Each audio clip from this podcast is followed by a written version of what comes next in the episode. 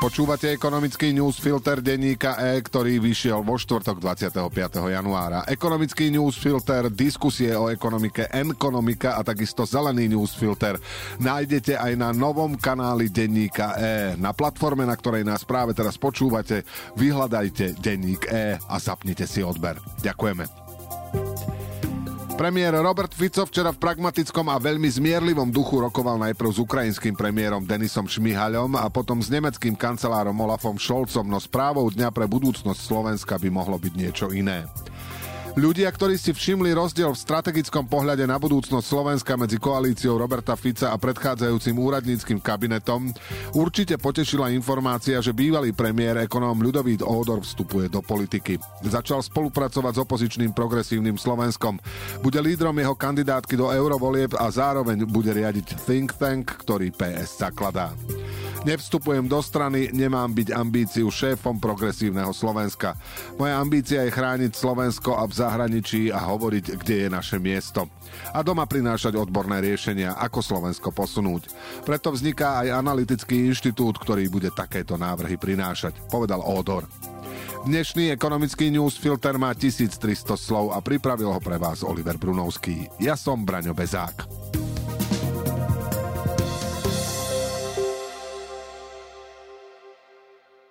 Kúpy schopnosť starobných dôchodcov sa v závere minulého roka vrátila približne na úroveň pred inflačným šokom, ukazujú aktuálne prepočty Rady pre rozpočtovú zodpovednosť.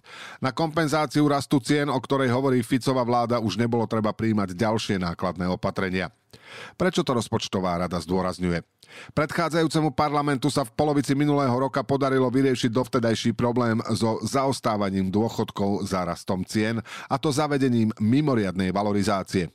Vláda Roberta Fica však potom nielenže vyplatila dôchodcom mimoriadny koncoročný príplatok 300 eur, ale plánuje schváliť aj nový 13. dôchodok, čo si vyžiada každoročne navyše zhruba 700 miliónov eur.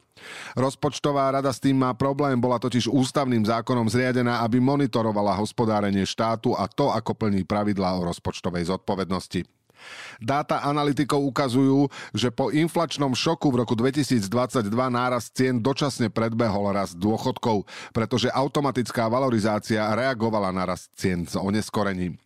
Priemerná kúpna sila dôchodkov tak zhruba na rok poklesla o približne 9% v porovnaní s prvým polrokom 2021. Bývalá koalícia sa to snažila stlmiť mimoriadným 14. dôchodkom a čiastočne aj zavedením tzv. rodičovského dôchodku.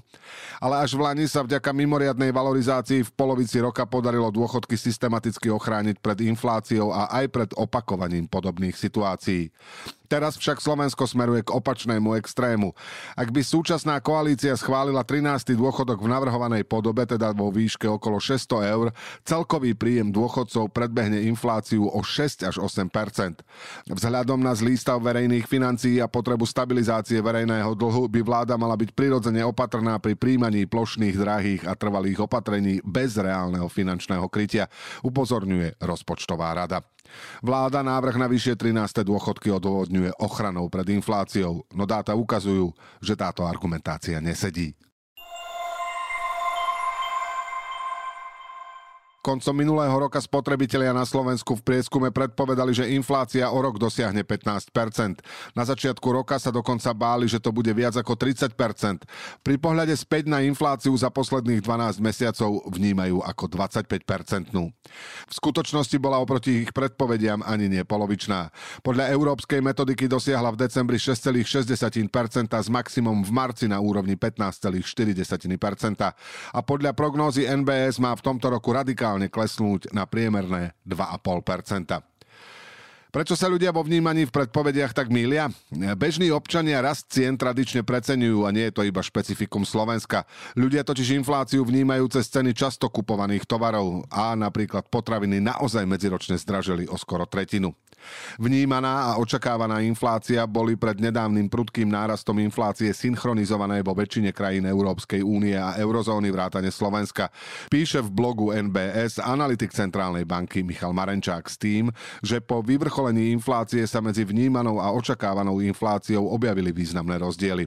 Hoci Slováci infláciu stále nadhodnocujú, už aspoň veria, že rast cien sa prudko spomalí. Zďaleka však neveria v také zmiernenie, aké očakáva NBS. Centrálne banky sa snažia zabrániť tomu, aby inflačné očakávania rástli. Ak si totiž ľudia myslia, že ceny rýchlo porastú, budú žiadať vyššie mzdy a vytvoria tým ďalší silný tlak na ceny. Je však možné, že ľudia nevnímajú infláciu ako zmenu cien za rok, ale súhrne za dlhšie obdobie. A keď pocítia, že zdražovanie ustalo, upokojí ich to a inflácia bude postupne klesať. Pribúdajúce úspechy v republikánskych primárkach zvyšujú šance Donalda Trumpa, že sa opätovne môže stať prezidentom USA. Keďže americká ekonomika a ekonomická politika majú zásadný vplyv na globálny ekonomický vývoj, týka sa to aj Slovenska. Ivan Mikloš po zmapovaní toho, čo by druhé Trumpovo prezidentské obdobie znamenalo pre americkú demokraciu, komentoval aj predpovede The Economist o možnej budúcej Trumponomike. Hoci väčšina čelných predstaviteľov amerického biznisu bola zhrozená Trumpom podporovaným útokom na kapitol v januári 2021, neznamená to, že v dnešnej situácii nestoja skôr na Trumpovej ako na Bidenovej strane, píše Mikloš.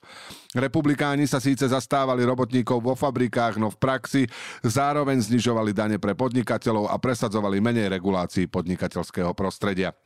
Veľký americký biznis má navyše veľa výhrad k ekonomickej politike súčasnej Bidenovej administratívy, či už ide o agresívnu antitrustovú politiku alebo prísnu reguláciu finančného sektora. Nehovoriac o plánoch Joea Bidena na zvyšovanie podnikateľských daní zo súčasných 21 na 28 Aj The Economist uznáva, že ekonomika sa v prvom Trumpovom funkčnom období vyvíjala lepšie, ako väčšina pozorovateľov vrátane tohto týždenníka predpokladala. Prečo by bolo druhé Trumpovo vládnutie iné? Ekonomika za Trumpa bola založená najmä na kombinácii znižovania daní na úkor deficitu a obchodného protekcionizmu. Časy sa však zmenili, pripomína Ivan Mikloš. V rokoch 2016 až 2020 fungovala americká ekonomika pod svojim potenciálom, takže zníženie daní a následné zvýšenie deficitu a dlhu neviedli k rastu inflácie. A vysoký ekonomický rast a nízka inflácia zamaskovali škodlivé dôsledky narastajúceho protekcionizmu. Tento protekcionizmus bol však ešte mierny oproti tomu, aký sľubuje Trump teraz. Zároveň je v USA vyššia inflácia, výrazne vyšší je očakávaný deficit 5,8% a verejný dlh stúpol zo 76 na 100% amerického HDP. Zásadne iná je situácia na trhu práce, kde panuje nedostatok pracovných síl. Trump sa však vyhráža, že vyhostí milióny nelegálnych migrantov, čo by znamenalo aj ekonomickú katastrofu pre farmy, hotely, reštaurácie, obchod či služby. Znižovanie daní by v dnešných podmienkach viedlo k tomu, že Fed by musel zvýšiť úrokové sadzby. To by ekonomiku brzdilo a tiež predražovalo splácanie dlhov. A centrálna banka by sa zrejme ocitla pod silným politickým tlakom s možnými negatívnymi dôsledkami nielen pre americkú, ale aj globálnu ekonomiku. Trump chce opäť zvyšovať clá a zavádzať ďalšie bariéry pre dovoz. Neverí ani na potrebu zelenej transformácie a netreba zabúdať na ekonomické dôsledky a náklady geopolitiky, ak by jeho zvolenie pomohlo Putinovmu režimu v jeho vojne proti Ukrajine. Malo by to nielen veľmi negatívne geopolitické a bezpečnostné, ale veľmi neželané ekonomické dôsledky pre investície, špeciálne v strednej a vo východnej Európe. Rizikovosť investovania by sa rádovo zvýšila a nevyhnutný by bol aj ďalší raz nákladov na našu obranu a obrany schopnosť. A na záver v krátkosti. Útlm podnikateľskej aktivity v eurozóne sa v januári zmiernil, ukázal prieskum S&P Global. Súhrný index nákupných manažérov PMI za január vzrástol na 47,9 bodu z decembrových 47,6 bodu.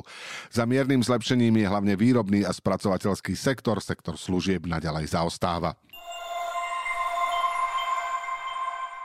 Mníchovský inštitút IFO znížil výhľad rastu nemeckej ekonomiky na 70% namiesto doterajších 9 desatín.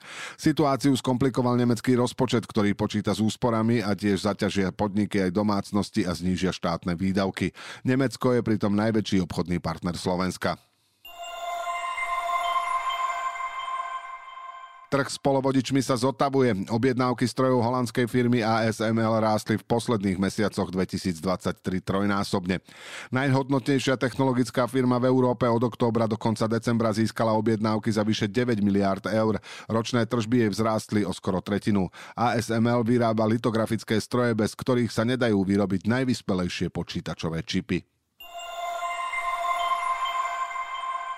Netflix vo štvrtom štvrť roku prekvapujúco zvýšil počet predplatiteľov až o 13 miliónov. Má ich vyše 260 miliónov. Ide o najväčší nárast za štvrtý kvartál v jeho histórii. Je čoraz jasnejšie, že Netflix vyhral streamovaciu vojnu. Uviedla analytička Bank of America Jessica Rajfová Erlichová. Netflix v Lani zasiahol proti deleniu sa o prístupové heslá a ponúkol aj lacnejšie predplatné s reklamou. Ekonomický newsfilter dnes pre vás pripravil Oliver Brunovský. Do počutia zajtra.